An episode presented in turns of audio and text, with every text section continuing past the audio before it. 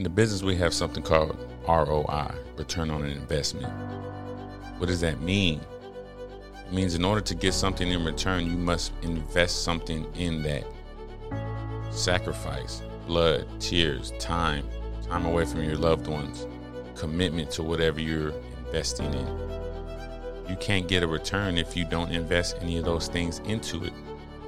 Why would you expect to get something if you can't invest anything in? That's not how life works. Get what you put in, not what you not put in.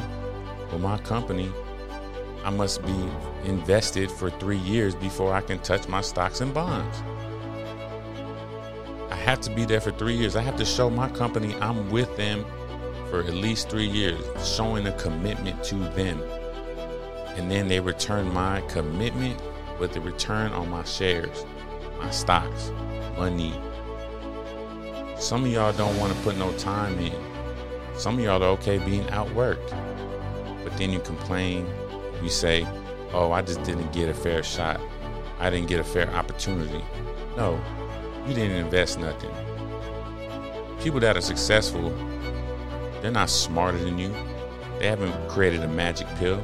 They just outwork you. And when they fail, they run it back. When they fail, they keep going because they have passion and they're investing everything in their body, their soul, their mind into what they believe in. If you don't believe in it, it ain't going to work. You're being outworked, and if that doesn't bother you, you'll never get no return on your investment. You want a return on your investment? Sacrifice blood, sweat, tears, passion. Remember, your gift plus your why is your purpose. This is the real estate coach.